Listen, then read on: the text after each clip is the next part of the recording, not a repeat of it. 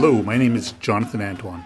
I'm a Dene from Tlitekwe First Nations that is located in the Dehcho region of the Northwest Territories.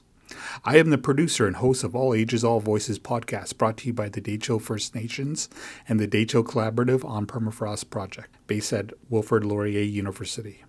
The main goal of All Ages, All Voices podcast is to highlight the role of Dene environmental stewardship in the face of climate change related impacts.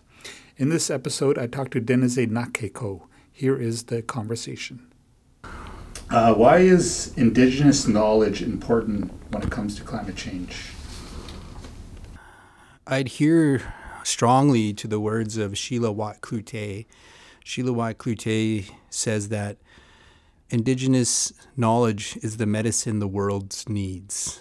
And this is something I wholeheartedly believe in. Um, we're dealing with the climate crisis. There's a huge disparity between the rich and the poor. We're dealing with uh, racism, sexism, all sorts of things and issues and problems are, we're facing in this modern world. And a lot of it has to do with this, uh, with colonization and white supremacy. And uh, Canada and the United States was founded on the doctrine of discovery, which is a papal bull by the put up by the Vatican in the late 1490s. And basically, it says that if you're a Christian nation, then it's your duty to take over any non Christian lands and subjugate all non Christian peoples. So basically, what happens, you have a two tier system you have Christians and non Christians. Basically, that means it's like code for white people and anybody else that's not white. And this is the foundation of the United States and Canada. And this is the beginnings of white supremacy, which white supremacy basically is that there's a certain group of people out there that feel that they're more superior, more smarter than everybody else. So, since they're superior and smarter, it's their duty to help all those people that are inferior, not as smart. And this has been going on for over 500 years in North America. and this archaic way of thinking, this colonial mindset, um, is the reason why we have uh, white supremacy, a reason why we have racism, reason why we have sexism, and definitely the degradation of, uh, of our environments and ecosystems. Uh, because of the doctrine discovery, it's also said that indigenous knowledge systems and indigenous knowledge is inferior and primitive. So there's no use in spending time and learning in that because it's a figment of the past. We got to go along with this Western science kind of uh, thinking. So these are the reasons why things are the way they are today. If you connect the dots, you can create these colonial constellations of why things are the way they are. And uh, and then it's a separation. They're like there's like scientific knowledge and traditional knowledge, and traditional knowledge is relegated to the past uh, and as something seen as something inferior, not as important, not as uh, as uh, not as important or not as the same level of scientific knowledge, as always seems like scientific knowledge is a lot more, a little bit higher uh, than traditional knowledge. So this is the thinking of the colonial mindset, and we're all trapped into that mindset, especially if you're deep into the academic world. Um, you're being indoctrinated, and even your conditioning has conditioned, so it's hard for you to look outside of that. But indigenous knowledge is science. Science is indigenous knowledge. Science has to do with the observation, analyzing that those observation, that data, and then synthesizing it into something of a hypothesis. And that's indigenous knowledge, and that's all what we've been doing for the last thousands of years. But with this colonial mindset, there's this individualistic type of um, thinking. You're always separated from the environment, you're separated from everything. Indigenous knowledge systems takes a holistic approach where you're not a part of it, you're not away from it, but you're definitely part of the system. You're a part of the whole. So, from an indigenous Dene perspective, nature out there doesn't need humans.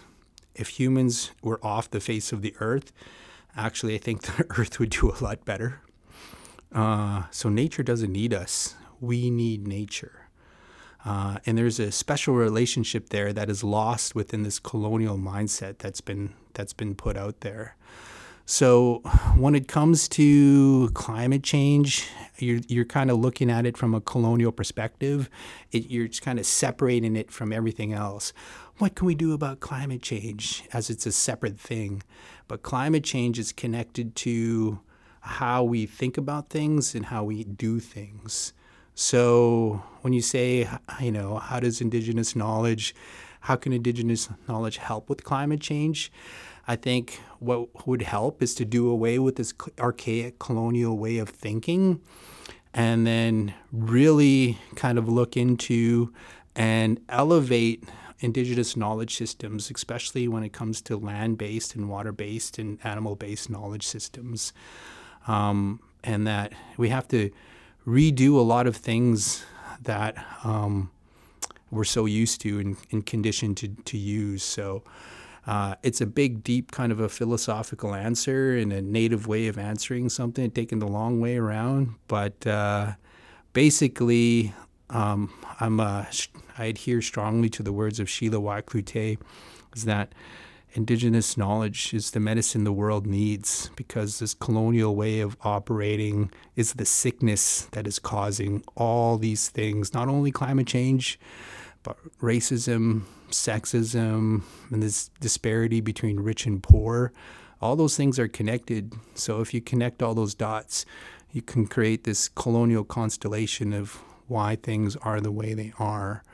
So um, we have to listen to our elders and we have to listen to our harvesters and the people that are out on the land because they see the changes, they live the changes, and uh, uh, and then I think that's the path forward to trying to figure out this crisis that this colonial systems have put us in, or something like that. Awesome. Yeah. Yeah, I was like it's amazing our, our parents just know that Mm-hmm. and they totally taught us taught us that Mm-hmm. the indig- indigenous way is is probably the best uh, the best tool to like move the human race forward. Well, as Dene, if we take a step back, we have still tell stories about giant beavers. Um, and this is the, the thing about Western science, the way of looking at things, and our indigenous knowledge systems that are tied to our storytelling. Um, as Dene, we have stories of giant beavers, and one of our major figures in, in, our uh, you know in our past was Yamoria or Yamozha, and he was a lawmaker and the broker of peace. But we have stories of giant beavers here. Um, so in the Western knowledge scientific system, they can go out there, find fossils, uh, find big, huge skeletons of giant beavers. They can carbon date to figure out how long ago they were. So Western science can confirm that in prehistoric times there were giant beavers because of fossils, and they can use scientific methods to uh, figure out when that happened with carbon dating. But that's pretty much about the extent of the knowledge uh, Western science can have. In indigenous knowledge systems, because of our storytelling, we have knowledge of giant beavers. So we know that there are giant beavers, and we know there are giant beavers from the past. But within our storytelling tradition, we know the behavior of those giant beavers. Western science can say, oh, confirm, yes, there were giant beavers. This is when they were here because of carbon dating. But because of that, they can't really figure out how they behaved or how they interacted with humans. But because of our indigenous knowledge systems, our storytelling, we can confirm that yes, there were giant beavers here. But because of our storytelling, we know how they behaved and we know how they interacted with humans because those are in our stories. So both knowledge systems can confirm that there were actually prehistoric beasts or animals that were giant beavers. Western science can confirm the date through carbon dating, but because of our storytelling and because of our traditional passing on traditional knowledge, we in our knowledge system we have knowledge of how they behaved and how they interacted with humans. Um, and if you go to the Prince of Wales Northern Heritage Center in uh, Yellowknife, there's a giant beaver skull that's dated to 10,000 years ago.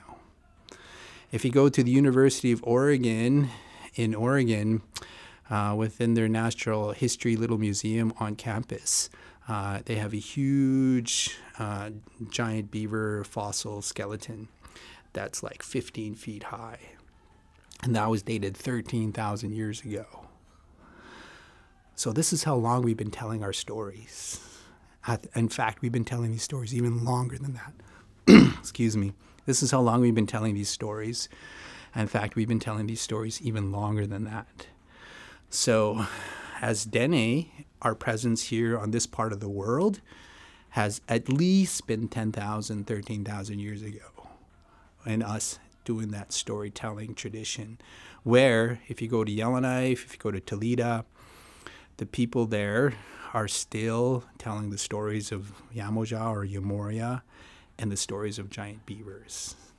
So, this is a little example of the two knowledge systems. Um, and how they may could work together, but maybe how they some can be you can get a little bit more knowledge and information from one knowledge system as opposed to another. The scientific community can go pitch posh. That's primitive, and you're just that's myth making. But uh, you know, there's another fancy word for myth making. It's called hypothesis. So either or, you can have huge philosophical debates. But uh, since I'm from here, and that knowledge goes to at least 10, 13,000 years ago, that's about, you know, 8 to 11,000 years before someone even started to keep track of the date because we are 2022. And that's like, it was 10,000, 30. That was before the, the pyramids. That was before Jesus. That was before Buddha. Uh, but that's just one story. So we have so many stories that go a lot further back than that. So when it comes to the emphasis of indigenous knowledge systems, um, um, they're not primitive. Uh, they are figments of the past, but those figments of the past help us to understand why we are here today and the importance of carrying on those stories for future generations. Um, and it's a holistic approach that's tied not only to knowledge of the land, but our presence on there and how we conduct ourselves. And that goes, connects to our spirituality, um, being able to feed the fire and thank the spirits of the land and the ancestors for the opportunity to be here. So this is just a little bit of example of the a compare, comparing and contrasting between Western knowledge systems and indigenous knowledge systems, specifically Dene ways of knowing, or something like that. What what do you do, and and what do you strive for? Uh, well, I'm a Dehcho and Denisu Klene Dene from Denendeh. Um, my dad's Dehcho Dene, um, born in Rabbitskin. Um, you know, he's a leader here in Klitlikwan. Uh, my mom comes from Hlutzoke on the east side of Tune Tunethe, also known as the Great Slave Lake, which is a terrible name. But uh, in my mom's language, the big lake is called Tunethe, and she's from Hlutzoke, which is formerly Snowdrift. So she's Denisu Klene as well, too. Uh, so I've been lucky to have uh, relatives and connections um, in both different places. Um, but my dad has been a leader um, and I grew up uh, with the Dene Nation and with the Indian Brotherhood. So I remember being a baby underneath the tables of all the meetings and running around as a snotty nosed little Dene kid. And uh, now I'm a snotty nosed Dene adult. but uh, I also uh, went to school, so my background is journalism and broadcasting. uh, I did some time at the CBC APTN, and I used to be the program uh, manager for CKLB Radio. Um, but I've kind of transitioned from that, um, utilizing those skill set, I guess, to be more of a workshop facilitator, uh, specializing in cultural competency, cultural awareness, and cultural safety from an Indigenous perspective. Um, and uh, working with uh, Indigenous youth in the North for uh, leadership abilities and leadership skills. I'm one of the founding members of Dene Nahjo, and uh, through Dene Nahjo, we were able to do a lot of different programming. Um, at the the moment of the recording of this podcast, uh, we're currently on the other side of the Liard River from Tlilikwan, um, um, putting on a a hide camp. Um, and through Dene Nahjo, we're in the business of creating safe Indigenous spaces for Indigenous folks to connect or reconnect to those things that we should already know, but has been disrupted by colonization.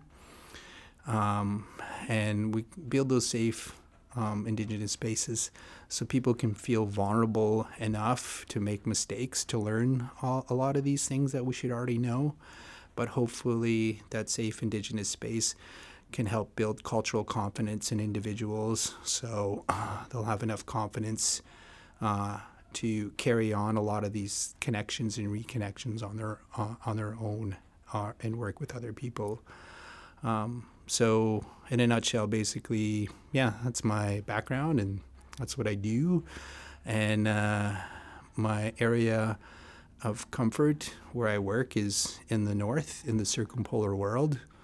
Um, when it comes to climate change and the degradation of, uh, of our waters and our land and the melting of permafrost, um, I think the scope should be widened, not only just to look here in the Northwest Territories, but the whole circumpolar world.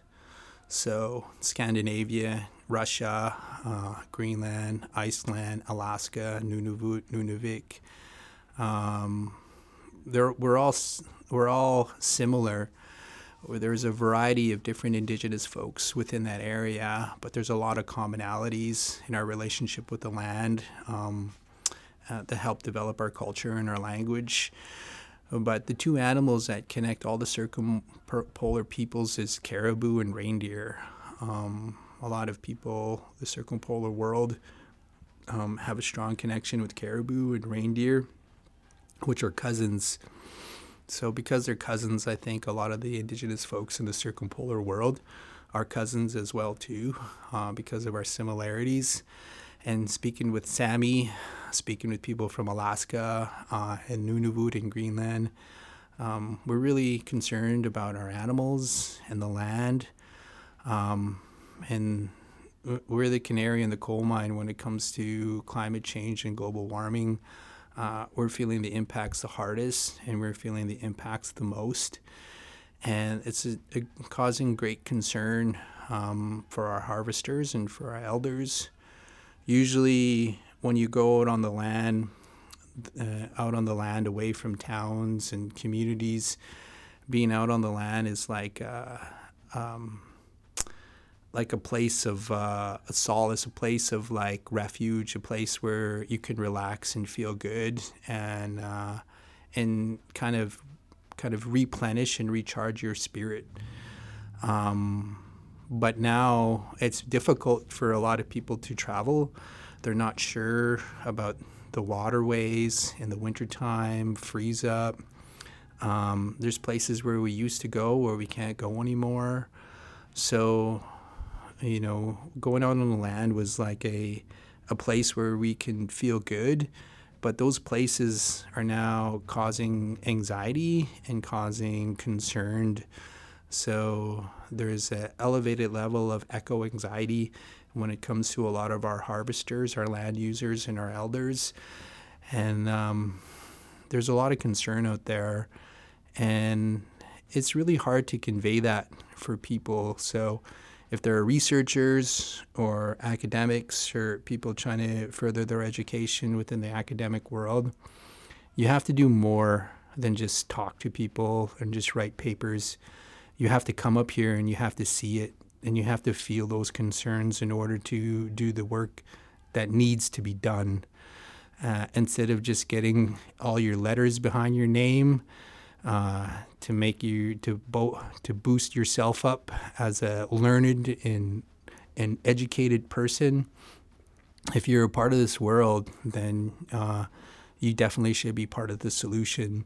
So not only should you just worry about getting your degree, uh, you gotta you have some skin in the game. So you're part of yeah you're part of this world. So you have to roll up your sleeves and you're gonna have to do the hard work and be a part of the solution. If you're gonna be participating in this colonial system, then you're just gonna be an obstacle and part of the problem. Right on. So don't be part of the problem. Yeah. It takes five seconds. Five seconds. Every individual, all you need is five seconds. You just got to ask yourself Am I going to be part of the problem or am I going to be part of the solution? And that's not for me or anybody else to tell you. That's what you have to decide on your own. For myself as an individual, I'm going to be part of the solution. I'm going to do the work that needs to be done to try to make things better and to bring a broader understanding and awareness to the rest of the world. So hopefully, you know, they can, uh,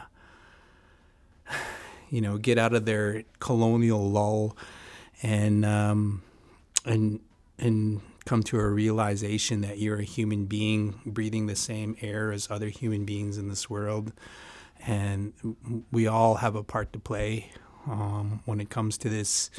So, five seconds. Are you going to be part of the problem? Or are you going to be part of the solution?